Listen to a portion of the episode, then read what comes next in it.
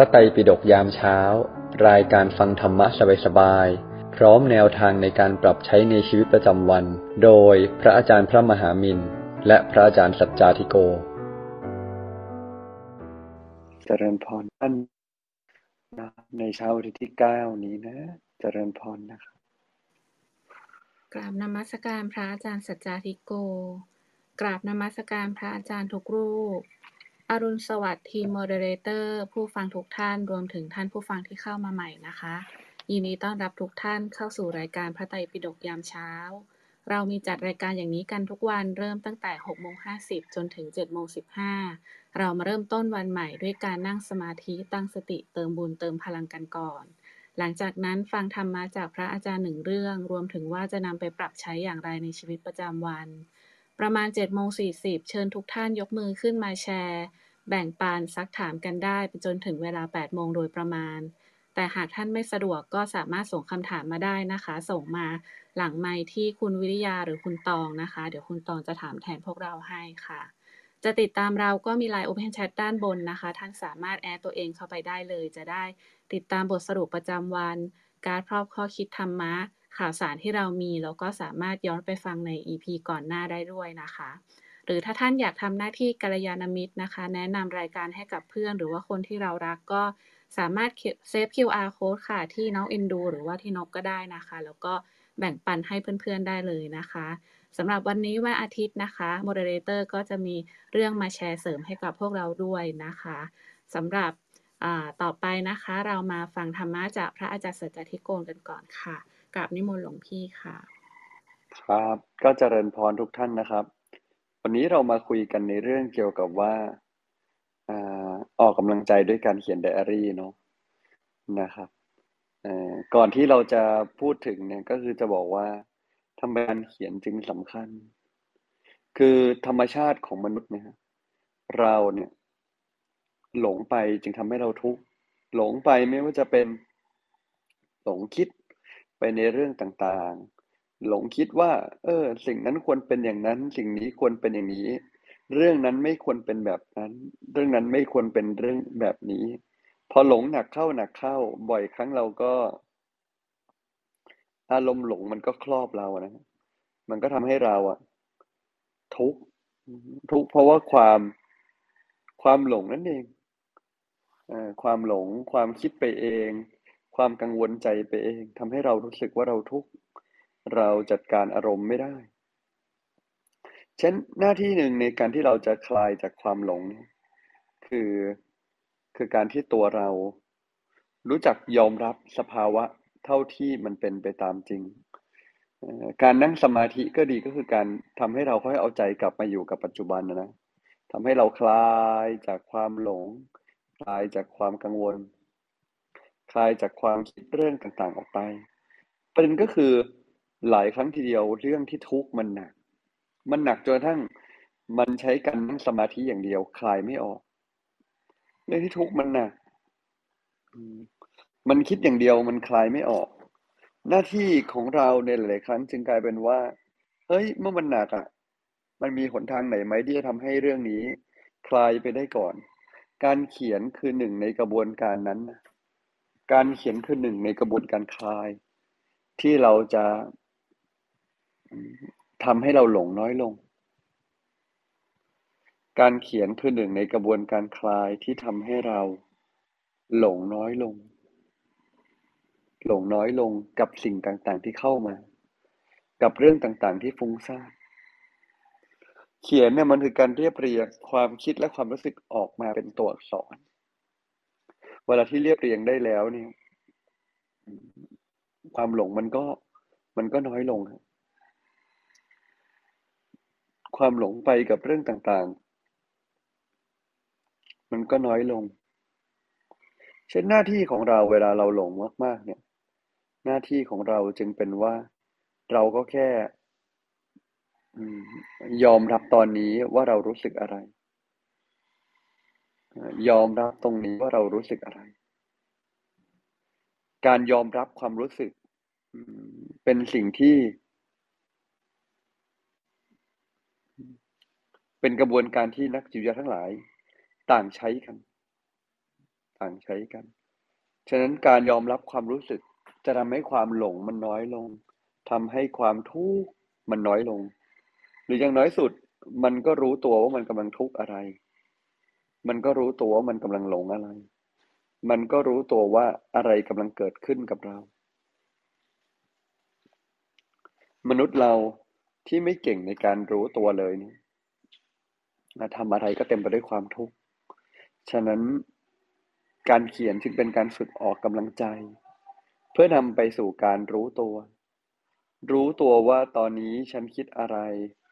รู้ตัวว่าตอนนี้ฉันทุกข์อะไร รู้ตัวว่าและอนาคตถ้าฉันคิดฉันทุกข์อย่างนี้ ฉันจะจัดการตัวเองอย่างไร ใครที่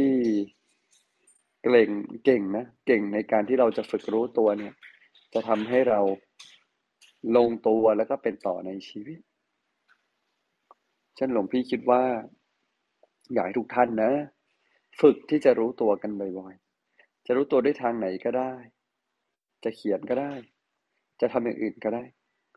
แต่ถ้าสามารถรู้ตัวได้ด้วยการเขียนแล้วก็มันก็จะเป็นการฝึกที่ง่าย มันใช้อะไรไม่เยอะแค่กระดาษกับปากกา ใช้อะไรไม่เยอะเลย แค่ใช้กระดาษกับปากกาเท่านั้นเอง ฉะนั้นอยากฝากทุกท่านนะ ท่านใดที่ ฝึกอยู่แล้ว เก่งในการรู้ตัวอยู่แล้ว เราสามารถเขียนไดอารี่ทุกวันเพื่อใช้ในการทบทวนนะทบทวนชีวิต ทบทวนเรื่องราวต่างๆ ทบทวนเพื่อที่เราเองจะได้ ไม่เผลอตกเป็นท่าของความหลงไป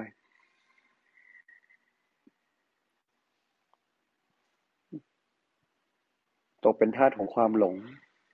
แล้วตัวเราก็ ใช้ชีวิตแบบ น่าเสียดายคือใช้ไปแต่ว่าไม่ได้ใช้ มันตกเป็นท่าของความหลงไปซะเยอะ เวลาเราทุกข์มาก ๆ เนี่ย เราใช้ชีวิตเหมือนไม่ได้ใช้คือเราใช้ชีวิตนะ แต่ความกังวลมันเยอะไปหมด แล้วมันก็กลายเป็นเหมือนกับเราตกเป็นทาสของความทุกข์ เราตกเป็นทาสของความทุกข์ จนใจของเรามันร้อนรนไปหมด ความรู้ตัวคือเรื่องใหญ่ ทำอย่างไรก็ได้ให้เกิดความรู้ตัวเกิดขึ้นแล้วความทุกข์จะน้อยลง ทุกเนี่ยมันมีธรรมชาติอย่างหนึ่งของมัน ตามอริยสัจหรือความจริงคือ เมื่อมันถูกรู้ เมื่อเรากำหนดรู้ทุกทุกจะน้อยลงกำหนดรู้ทุกทุกจะน้อยลง ต่อต้านความทุกข์ทุกจะมากขึ้น ถ้ากำหนดรู้ทุกทุกจะน้อยลง ถ้าต่อต้านความทุกข์ ทุกจะมากขึ้น หน้าที่ของเราจึงต้องฝึกนะ ฝึกกำหนดรู้ความทุกข์ แม้ในเวลาที่เรารู้สึก ยังจัดการตัวเองได้ได้เท่าไหร่ก็ตาม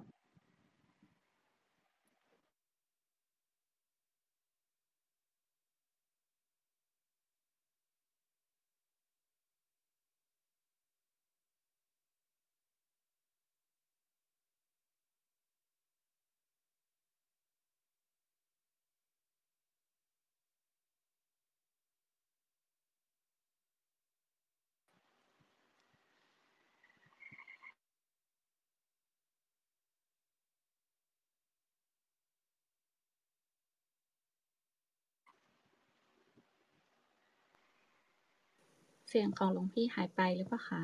ใช่ค่ะ ใช่เสียงหายค่ะ ทดสอบเสียงพี่ขาดไหม หรือว่าหายไหม เสียงหายไปครู่หนึ่งค่ะตอนนี้กลับมาตอนนี้กลับมาแล้ว แต่ก่อนหน้านั้นยังคุยได้อยู่เนาะค่ะ ที่คุยวันนี้คุยเรื่องการรู้ทุกจะได้เห็นภาพไปเฉยว่า เอ๊จริง ๆ แล้วเนี่ยทำไมหนอ เราถึงจำเป็นต้องรู้ทุกทำไมหนอเราถึงจำเป็นต้องกำหนดรู้ความทุกข์ เพราะถ้าไม่กำหนดรู้ความทุกข์แล้วปล่อยให้ใจทุกข์เนี่ย มันก็พังไปกันใหญ่ การกำหนดรู้รู้สึกตัว ยอมรับ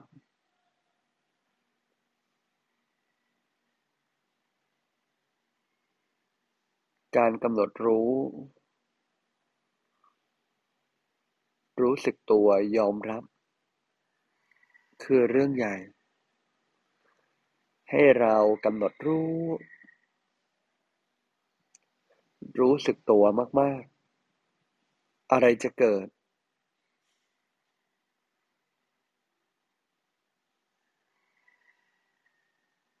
อะไรจะเกิด ก็ปล่อยให้มันเกิด ในอริยสัจเนี่ยนะ เมื่อเรารู้ตัวเนี่ย รู้ความทุกข์ความทุกข์ก็จะน้อยลง รู้ทุกข์มันจะรู้ไปถึงสมุทัยแล้วเวลาแบบนั้นน่ะนิโรธก็จะเกิด คือเมื่อเรารู้ความทุกข์ความทุกข์มันก็เหตุแห่งการดับทุกข์ก็เริ่มเกิด แล้วเราก็สามารถเจริญมรรคคือดำเนินชีวิตที่รู้ตัวที่รู้ทันที่ระวังได้ง่ายขึ้น เมื่อเรารู้ตัวเนี่ย เราก็จะสามารถสมมุติเรารู้ความทุกข์เนาะเช่นวันนี้อากาศร้อน เออ เรารู้ว่าตอนนี้มันร้อน รู้แล้วสิ่งที่ตามมาคือยอม เรารู้ว่าเราโกรธแล้วเราก็ยอมรับที่เราเป็นคนโกรธนั้น ยอมรับอารมณ์นั้น ใจมันก็จะเบาขึ้น เบาขึ้นเบาขึ้น การเขียนไดอารี่ที่ได้ผลกับไม่ได้ผลต่างกันที่ว่า ใจน้อมยอมรับความรู้สึกที่เกิด หรือใจแค่อยากระบายด่าว่าคนอื่นไม่เหมือนกัน เช่นเราโกรธแล้วเราก็ด่าไอ้นั่นทำไมมาทำแบบนี้ อีนี่ทำไมมาทำกับฉันฉันเกลียดจังเลย ถ้าอารมณ์นี้ออกมาในไดอารี่ แน่นอนละไดอารี่ก็เต็มไปด้วยอารมณ์ความเกลี้ยวกาดความโกรธ เขียนแบบนั้นประโยชน์มันก็ได้น้อย แต่เราเขียนด้วยความนอบน้อม ค่อยๆทำความเข้าใจ เขียนความรู้สึกของเราออกมา อย่างนั้น มันก็จะเป็นการค่อยยอมรับความรู้สึกวันนี้ ฉันรู้สึกโกรธจังเลย ฉันโกรธที่ทุกอย่างไม่ได้ดั่งใจ เช่นเวลาเรารู้ความทุกข์หรือเขียนไดอารี่ จึงไม่ใช่ว่าเขียนทุกครั้งแล้วได้ผล แต่ต้องเขียนแบบไหนจึงจะได้ผลนั่นคือสิ่งที่เราต้องสังเกต เขียนเพื่อยอมรับความรู้สึกที่เกิดขึ้น เมื่อยอมรับความรู้สึก ใจก็จะเห็นใจตัวเอง ใจเห็นใจตัวเองสติก็จะมาปัญญาก็จะเกิด เขียนเพราะยังระบายออกหุดหงิดขัดใจ ปัญญาก็เกิดน้อย ทุกวันนี้เวลาเราเล่าเรื่องให้ที่บ้านฟัง เราเล่าแบบความรู้สึกหรือเล่าแบบผลักไสเจอรถติดแล้ว ระบายออกแบบผลักไสหรือระบายออกด้วยความรู้สึก รู้สึก วันนี้รู้สึกกุดหงิดตั้งหลายครั้ง พอรถติดตอนนี้ ฉันเห็นตัวเองว่าฉันยังจัดการตัวเองไม่ได้ นี่คือการระบายออกด้วยความรู้สึก ถ้าระบายออกด้วยความหงุดหงิดแล้วก็ก็จะเวียงวีนใช้อารมณ์ ฉะนั้นคนที่เขียนไดอารี่เหมือนกัน แต่ได้ผลนั้นไม่เหมือนกัน คนที่เล่าความรู้สึกเหมือนกัน มีกระมิดเหมือนกัน แต่กลับได้ผลไม่เหมือนกันเนี่ย ก็เพราะว่ามันหมายมันวางใจแบบนี้ วางใจแตกต่างกันแบบนี้ ฉะนั้นแล้วแล้วก็นะ หน้าที่ของเราในการที่จะเอาบทเรียนนี้ไปปรับใช้คือ ฝึกยอมรับ ยอมรับความรู้สึก ยอมเห็นทุกข์และเดี๋ยวมันก็จะค่อยๆเห็นชีวิตของเรา ปรากฏขึ้นออกมาให้ชัดเจนขึ้น เห็นทุกข์แล้วเราจะเห็นชีวิต เราจะเห็นสิ่งต่างๆ ชัดเจนขึ้น วันนี้คงฝากไว้ประมาณนี้ครับาธุค่ะ ค่ะสำหรับท่านใดนะคะที่มีเรื่องราวอยากจะแชร์นะคะ เกี่ยวข้องกับการเขียนไดอารี่ของตัวเองนะคะ หรือว่ามีคำถามนะคะ ก็สามารถส่งคำถามมาได้ที่คุณวิริยาหรือคุณตองนะคะ ก็วันนี้นะคะนกเองก็มีเรื่องที่อยากจะนำมาแบ่งปันกับทุกๆท่านนะคะ เกี่ยวข้องกับเรื่องของการออกกำลังใจด้วยการเขียนไดอารี่นะคะ เรื่องที่นำมาแชร์ในวันนี้ค่ะ มาจากที่มีท่านผู้ฟังนะคะ ถามมาว่า มีความทุกข์มากจะทำอย่างไรดีนะคะ แล้วก็หลวงพี่ก็ได้ให้คำแนะนำค่ะว่าให้เขียนมันออกมา ซึ่งการเขียนเนี่ยฟังดูเหมือนไม่ยากนะคะ แต่ว่าสำหรับคนที่ไม่คุ้นชินเนี่ยก็อาจจะไม่ได้ง่ายนะคะ ว่าจะเริ่มต้นยังไง นกเองก็เป็นคนหนึ่งในนั้นนะคะ แล้วการเขียนเนี่ยมันช่วยให้ทุกของเรามันเบาบางได้อย่างไรนะคะ ลองฟังกันดูนะคะ ปัญหาด้านจิตใจเนี่ยค่ะเป็นปัญหาใหญ่ขึ้นเรื่อยๆ ในสังคมนะคะ ถึงแม้ว่าในโลกยุคใหม่เนี่ยจะมีการแพทย์ที่ก้าวหน้า แต่ว่าการรักษาความทุกข์ความเครียดเนี่ยปัญหาจิตใจต่างๆเนี่ยมันไม่ใช่สิ่งที่รักษาง่ายๆนะคะ แต่ว่าวิธีเบื้องต้นที่จะช่วยเสริมสร้างจิตใจเราเนี่ยให้ได้ออกกำลังกาย เพื่อเพิ่มความแข็งแรง แล้วก็ทุเลาปัญหาในใจของเรา ที่เราแก้ไขได้ด้วยตนเองอะค่ะก็คือการเขียนไดอารี่ การเขียนไดอารี่เนี่ยจริงๆก็ ถือว่าได้รับความนิยมน้อยลงนะคะ เพราะว่าส่วนหนึ่งเรามีอุปกรณ์ใหม่ๆ ในการบันทึกเหตุการณ์ค่ะ อย่างเช่นโซเชียลมีเดียต่างๆ ไม่ว่าจะเป็น Facebook Twitter หรือว่า Instagram นะคะเราก็เราก็โพสต์ข้อความสั้นๆ ใส่ภาพถ่ายจากมือถือลงไปนะคะ แล้วก็ไม่ต้องเขียนอะไรยืดยาว แล้วเพื่อนๆก็ยังได้เห็นด้วยค่ะ แต่ว่าจริงๆ แล้วเนี่ยโซเชียลมีเดียเหล่านี้นะคะ ก็มีจุดด้อยที่สู้ไดอารี่ไม่ได้ค่ะ คือ มันขาดในส่วนของการพยายามที่จะเรียบเรียงสิ่งที่พบเจอในแต่ละวันออกมาเป็นเรื่องราวนะคะ เพราะว่าการได้เขียนเนี่ยจริง ๆ แล้วเป็นการได้ออกกำลังของสุขภาพจิตนะคะ อย่างไม่น่าเชื่อ คนเราเนี่ยมีอารมณ์ความรู้สึกมากมายเกิดขึ้นในหัว ไม่ว่าจะดีใจ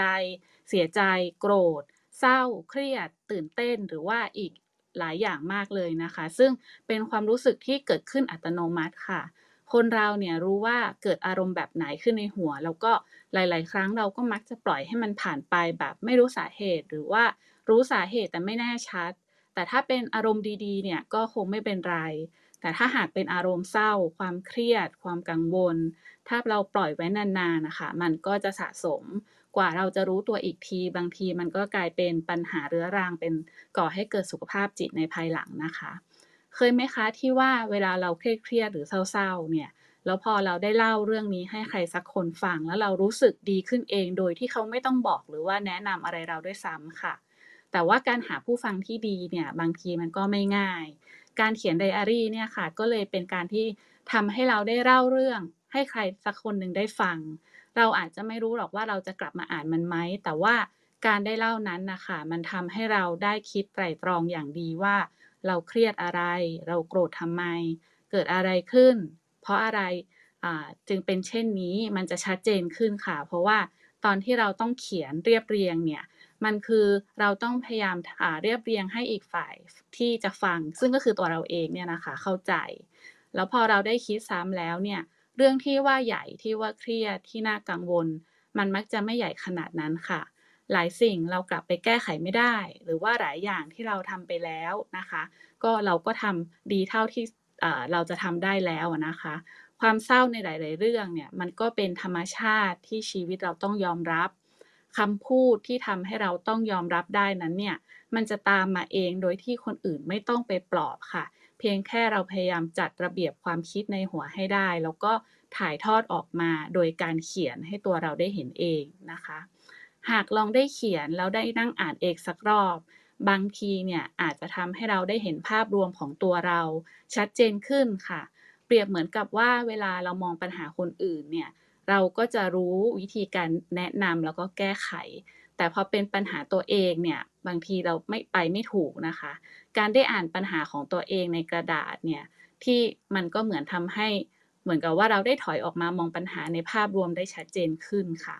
การทำความเข้าใจกับปัญหาอย่างละเอียดเนี่ยคือสิ่งที่สำคัญ เช่นเดียวกับหลักพระพุทธศาสนานะคะ ที่กล่าวว่า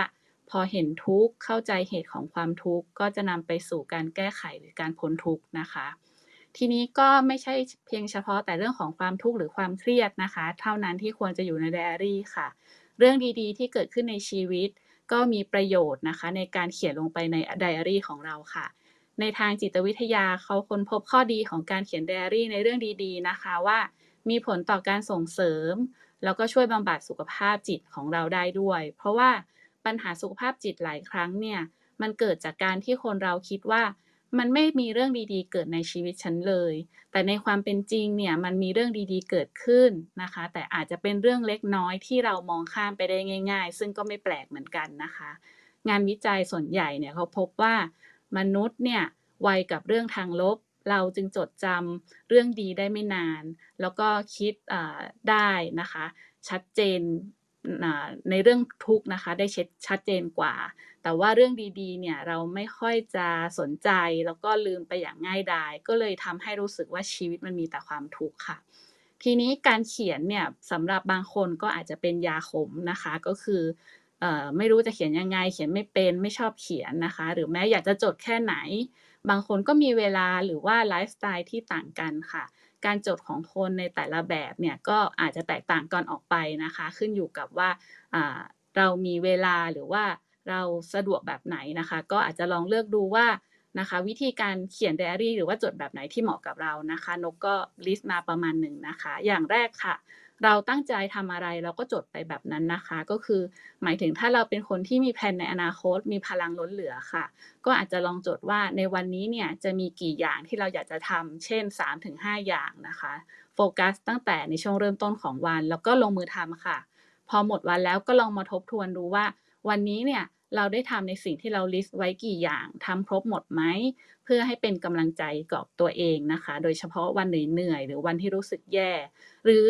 ถ้าเกิดเราทำไม่ครบค่ะ อาจจะทำได้เพียงหนึ่งถึงสองอย่างมันก็ยังทำให้เราเห็นว่าวันนั้นมันก็ไม่ได้แย่ไปซะทั้งหมดอย่างน้อยเราก็ได้ทำบางอย่างผ่านไปแล้วนะคะ แบบที่สองค่ะ เขียนทุกสิ่งอย่างที่ใจคิดหรือว่า free writing นะคะ เป็นการเขียนแบบไม่มีกฎตายตัวคิดอะไร ก็เขียนไปแบบนั้นค่ะ ระหว่างนั้นเราไม่ต้องคอยกังวลกับเรื่องอื่น ๆนะคะเขียนไปเรื่อยๆ มีสมาธิกับเนื้อหาตรงหน้าค่ะ เพื่อให้ได้คำตอบจากตัวเราในที่สุดนะคะ อีกแบบหนึ่งค่ะ เรียกว่า capture of the day นะคะ คือมาดูว่าวันนี้ของเราเป็นยังไงบ้างนะนะคะ หากว่าหากเกิดว่าเราไม่ได้มีเวลามากพอนะคะ ก็อาจจะลองหาเวลาระหว่างวันค่ะ อาจจะประมาณ 5 นาทีนะคะ ให้เราได้เห็นภาพรวมของวัน แล้วก็เห็นตัวเองว่าเราเจอกับอะไรมาบ้างด้วยการพูดกับตัวเองก่อน แล้วก็สะท้อนออกมาเป็นถ้อยคำว่าวันนี้เราได้เจอกับอะไรมาบ้างทำไมถึงเป็นเช่นนั้น เรารู้สึกอย่างไร เราอยากทำอะไรกับมัน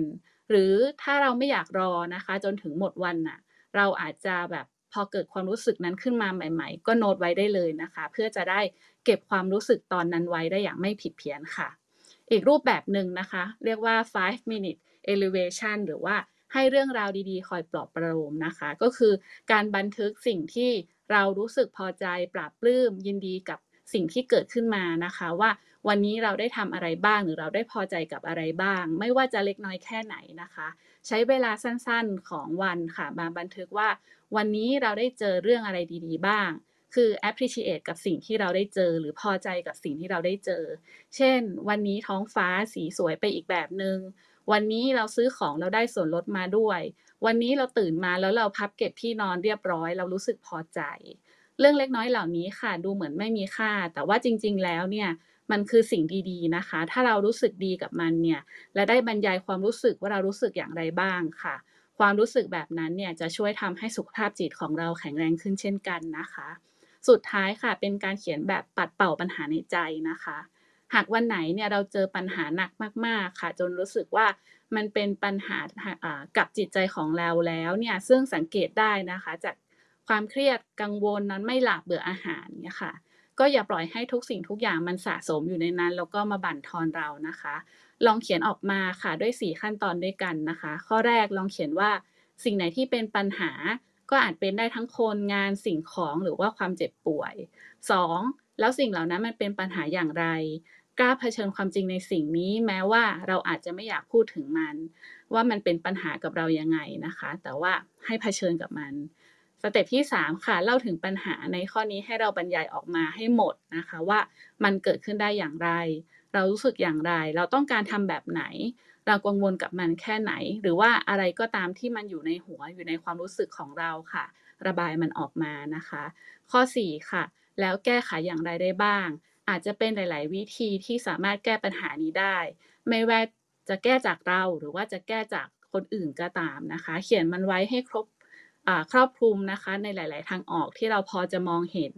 ไม่ว่าเราจะทำได้หรือไม่ได้นะคะ แต่ว่าทั้งหมดนี้เนี่ยมันช่วยให้เราสามารถกลับมาสำรวจความรู้สึกของตัวเองนะคะว่าเราอะไรที่กำลังทำให้เรากังวลอยู่ มันทำอะไรกับเราบ้าง แล้วก็ช่วยนำทางนะคะท่ามกลางอารมณ์ที่ขุ่นมัวว่าจริง ๆ แล้วเนี่ยปัญหาอยู่ที่อะไร สุดท้ายเมื่อเราได้เห็นว่ามีทางออกอีกเยอะแยะมากมายสำหรับเรื่องนี้เนี่ยก็อาจจะทำให้ใจของเราชื้นขึ้นมากขึ้น หรือว่าอย่างน้อยเราก็ได้เตรียมตัวสำหรับเรื่องนี้ไว้แล้วนะคะ มีข้อควรระวังในการเขียนไดอารี่นิดนึงเหมือนกันค่ะ ในการเขียนเหตุการณ์ที่ไม่ดีนะคะ เพื่อทำความเข้าใจเนี่ยหากเรารู้สึกว่าไม่พร้อมก็ไม่ต้องฝืนนะคะ โดยเฉพาะเรื่องที่ทำให้รู้สึกสะเทือนใจ เศร้าใจมากๆ หรือว่าเสียใจมากๆค่ะ การเผชิญหน้าเนี่ยบางทีอาจจะทำให้เรารู้สึกอารมณ์ดิ่งจนทนรับไม่ไหวนะคะ หากท่านที่มีสภาวะของใจที่เริ่มรุนแรง แล้วก็รู้สึกว่ามีความทุกข์จนรับมือกับตัวเองได้ยากเนี่ยอขอแนะนำนะคะว่าให้ลองปรึกษาผู้เชี่ยวชาญ เพราะว่านักบำบัดที่เชี่ยวชาญเนี่ยโดยการใช้วิธีการเขียนหรือวิธีอื่นเนี่ยค่ะเขาอาจจะช่วยเลือกหัวข้อที่เหมาะสม กับปัญหาที่เราเจออาจจะแนะนำคีย์เวิร์ดหรือว่า แนวทางอื่นนะคะ เพื่อจะช่วยให้เราสามารถ handle กับปัญหานั้นๆได้นะคะ ก็ไดอารี่นะคะก็อย่างน้อยค่ะ ช่วยให้เราเป็นบทเรียนนะคะ ในการทำความเข้าใจชีวิตของเรามากขึ้น ช่วยปรับอารมณ์ให้เราสมดุลในวันที่เราเจอกับปัญหา เพราะว่ามันทำให้เราได้ระบายความรู้สึกนะคะทำให้เรารู้จักตัวเองมากขึ้น เพราะทำให้เราได้มองเห็นรายละเอียดเล็ก ๆ น้อย ๆ ในชีวิตที่บางทีเราอาจจะมองข้ามไป ราะว่าชีวิตมันผ่านไปรวดเร็วนะคะ บางทีเราไม่มีเวลาที่จะหยุดทบทวนสิ่งต่างๆ ที่เข้ามา แล้วก็ทำให้เรามีสมาธิดีขึ้นค่ะ เพราะว่าการจดบันทึกทำให้เราจดจ่อกับการเขียน ก็ไม่ว่าวันนี้นะคะ แต่ละท่านเจอกับอะไรก็ลองเขียนไดอารี่เพื่อออกกำลังใจกันดูนะคะ ขอบคุณนะคะ นี่ก็เป็นเรื่องที่นกอยากจะนำมาแบ่งปันค่ะ ก็ระหว่างนี้นะคะ หากท่านใด มีวิธีการเขียนไดอารี่ของตัวเองนะคะ ก็สามารถยกมือขึ้นมาแชร์ได้นะคะ ตอนนี้เราก็มีคำถามขึ้นมาบางส่วนแล้วค่ะ เชิญคุณตองได้เลยค่ะ ค่ะ สวัสดีค่ะคำถามแรกนะคะคำถามแรกถามว่า การกำหนดรู้ทุกเหมือนกับการยอมรับความทุกข์หรือเปล่านะคะ การกำหนดรู้คือการมองมันเฉยๆหรือไม่คือการรู้ว่ามันเกิด รู้ว่าเดี๋ยวก็ผ่าน รู้ว่ามันเข้ามาแล้วเดี๋ยวมันก็จากไป นี่คือการกำหนดรู้ความรู้สึกหรืออารมณ์ความทุกข์นะฉะนั้นฉะนั้นการกำหนดรู้ทุกเนี่ยถามว่าเหมือนหรือต่างเนี่ยหลวงพี่คงตอบว่าเรา เราคงต้องกลับไปมันเป็นคำอะเนาะเราก็ต้องกลับไปดูว่าที่เราทำเนี่ย วางใจถูกไหมวางใจรู้ยอมรับน้อมรับก็วางใจถูก วางใจไม่รู้ไม่ยอมรับไม่ได้น้อมรับ ก็วางใจไม่ถูกฉะนั้นปัญหาคือเราต้องวางใจให้ถูก มันถึงจะถูก ไม่งั้นมันก็เป็นเพียง ไม่งั้นเราก็จะไม่ได้กำหนดรู้จริง ๆ ฉันอยากให้เราทุกคนฝึกที่จะวางใจ ให้รับรู้ความทุกข์ที่เกิดนะครับ แล้วก็ยอมรับกับอารมณ์ หรือความรู้สึกที่เกิดขึ้น ถ้าเราวางใจยอมรับน้อมรับได้ เรื่องต่างๆ เดี๋ยวก็ผ่านไป ครับ โอเคค่ะ ตอนนี้ moderator ของเรานะคะ คุณอุ้มค่ะ ก็มีเรื่องจะมาแชร์ให้พวกเราด้วยนะคะ เชิญค่ะนมัสการหลวงพี่ค่ะ แล้วก็สวัสดีทุกท่านนะคะ ก็เคยมีประสบการณ์ค่ะอ่ามันจะเป็นลักษณะของการที่เรียกว่าเป็นบำบัดแบบ cognitive behavior นะคะ ซึ่งมันจะรวมไปถึงการมองภาพความคิดของตัวเองด้วยค่ะ ทีนี้นักบำบัดก็ให้วิธีการแบ่งนะคะ เรื่องราวที่เราจะเขียนเนี่ยออกเป็น 8 ช่องค่ะ จะใช้ Excel ก็ได้นะคะ ก็คือช่องแรกเนี่ยจะเป็น Story ค่ะ ก็คือเรื่องราวของเราที่เกิดขึ้นณวันนั้นหรือว่าเหตุการณ์นั้นๆนะคะ ช่องถัดมาเนี่ยจะเป็น Automatic Thought หรือว่าเป็นสิ่งที่เราคิดแบบแบบฉับพลันเขาเรียกเป็นเหมือน core belief อะค่ะว่าจากเหตุการณ์นั้นที่เราคิดเนี่ยเรารู้สึกยังไงกับมันหมายถึงว่าเรามีความคิดอะไรกับเหตุการณ์นั้นนะคะ ดี๋ยวอุ้มจะลองยกตัวหลังตัวอย่างทีหลังแล้วกันนะคะะช่องถัดมาก็คือ ความรู้สึกค่ะเป็น mood and feeling นะคะ ว่าเรารู้สึกอย่างไร โกรธเศร้าเสียใจหมดหวังรู้สึกแย่หรืออะไรเงี้ยค่ะ ก็รีสออกมานะคะ ช่องถัดไปจะเป็นสกอร์ค่ะ สกอร์ว่าเต็มสิบเนี่ยเราให้ความรู้สึกกับเรื่องนี้อยู่ที่เท่าไหร่นะคะ ถัดไปก็จะเป็น alternative thought ค่ะ ก็คืออสิ่งที่ ความรู้สึกที่เราสามารถคิดได้ทดแทนนอกจากสิ่งที่เราคิดไปแล้ว หรือว่าเรารู้สึกไปแล้วว่า เอ้ยเรื่องนั้นเป็นแบบนี้แต่จริงๆแล้ว เราคิดอีกแบบหนึ่งได้เนี่ยมันจะคิดอะไรได้บ้าง ซึ่งอันเนี้ยมันอาจจะเป็นเหมือนกับตัวแทนของถ้าคนอื่นมาคิดแทนเราเนี่ย เขาอาจจะไม่ได้คิดเหมือนเราถูกไหมคะ เราก็สามารถแบบมาลงช่องนี้ได้ ถัดไปก็คือเป็น rational สำหรับความคิดก็คือเหตุผลที่ support ความคิดเมื่อสักครู่เนี้ย ว่าเอ๊ยถ้าเป็นคนอื่นหรือว่าถ้าเป็นความรู้สึกอื่นเข้ามาทดแทนเนี่ยมันมีเหตุผลอะไรมารองรับนะคะ ถัดไปก็เป็นมูดของเราค่ะ หลังจากที่เราคิดแบบนั้น ความรู้สึกของเราหลังจากที่เราคิดแบบนั้นแล้ว มันรู้สึกยังไงดีขึ้นหรือเปล่า สุดท้ายก็จะเป็นสกอร์ค่ะว่าสกอร์เต็ม10ของเราเนี่ยที่เราเคยให้เนี่ยตอนเนี้ยมันลดลงบ้างหรือยัง จริง ๆ ลักษณะของเทอราปีแบบนี้นะคะ มันจะสามารถทำได้ในเชิง couple therapy ด้วย ซึ่งก็คือต้องเขียนกันทั้งคู่ค่ะ ไม่ว่าจะเป็นแฟนเราก็ตาม หรือว่าไม่ว่าจะเป็นอ่าอาจจะเป็นเขาเรียกอะไรอาจจะเป็นคนที่เราสนิทที่เราอาจจะต้องการแบบเหมือนแบบลองทำ therapy นี้ไปด้วยกันนะคะ เพื่ออะไรคะเพื่อให้เราเห็นว่าในสถานการณ์เดียวกันเนี่ยมันมีคนคิดต่างจากเรา แล้วเหตุผลที่เขารีแอกต์แบบนั้นเนี่ยมันมันสะท้อนเรายังไง แล้วเขามีเหตุผลแบบไหน พอเขียนแบบนี้มันจะทำให้เราเรียบเรียงได้ง่ายขึ้นค่ะ ยกตัวอย่างนะคะ สมมุติว่าอ่า story นะคะก็คือเราออกจากบ้านช้าค่ะ แล้วออกจากบ้านช้าเพราะอะไร เพราะอาจจะมีอีกคนนึงที่ออกจากบ้านช้าเหมือนกันนะคะ สิ่งที่เราคิดแบบอัตโนมัติเลยก็คือแบบโอ้เราก็จะหงุดหงิดมากเลยที่แบบทำไมเขาไม่กระตือรือร้นทำไมเขาไม่ใส่ใจทำไมถึงเออเอาง่ายคือก็จะโทษคนอื่นว่ามันเป็นเหตุผลที่ทำให้เราไปสายถูกไหมคะมูดของเราฟีลลิงของเราก็คือเราจะโกรธอึดอัด อ่าสกอร์เท่าไหร่ก็ให้ไป ทีนี้ความคิดความคิดที่มันสามารถทดแทนได้เนี่ยค่ะ คืออะไร คือเราอาจจะกลับไปมองว่า อ๋อ ก็เพราะว่าเฮ้ย จริง ๆ แล้วอ่าเหตุผลที่ตื่นสายคืออะไร เพราะทำงานดึกหรือเปล่า เพราะเหนื่อยไปหรือเปล่า แล้วก็ rational หรือว่าเหตุผลที่มารองรับความคิดนั้นก็คือ ยิ่งเราหงุดหงิดไม่ได้ มันไม่ใช่ปัญหาเรา มัน มันเขาเรียกอะไร เราจัดการปัญหาไม่ได้ เพราะว่าสุดท้ายเนี่ย เราไม่ใช่คนที่ตื่นสายถูกไหมคะแต่เป็นอีกคนหนึ่งเพราะฉะนั้นเนี่ยการคิดเหตุผลมารองรับก็คือเขามีเหตุผลอะไรที่แบบสุดท้ายทำให้เขาเป็นแบบนั้น แล้วสมมติว่ามูดที่เราสามารถที่จะแบบความรู้สึกเรามันอาจจะแบบลดลงมาจากเมื่อกี้โกรธเนี่ยอึดอัดเนี่ยกับกายเป็นความรู้สึกยอมรับมากขึ้น เพื่อที่สุดท้ายเนี่ยเวลามองทั้ง process แล้วอะค่ะ พยายามหาอะไรชดเชยสิ่งที่เราคิดแล้วก็ทำให้เรารู้สึกโกรธได้เนี่ย มันก็คือการยอมรับความจริงค่ะ พอยอมรับความจริงแล้วก็ค่อยแก้ปัญหาร่วมกัน ประมาณนี้ค่ะ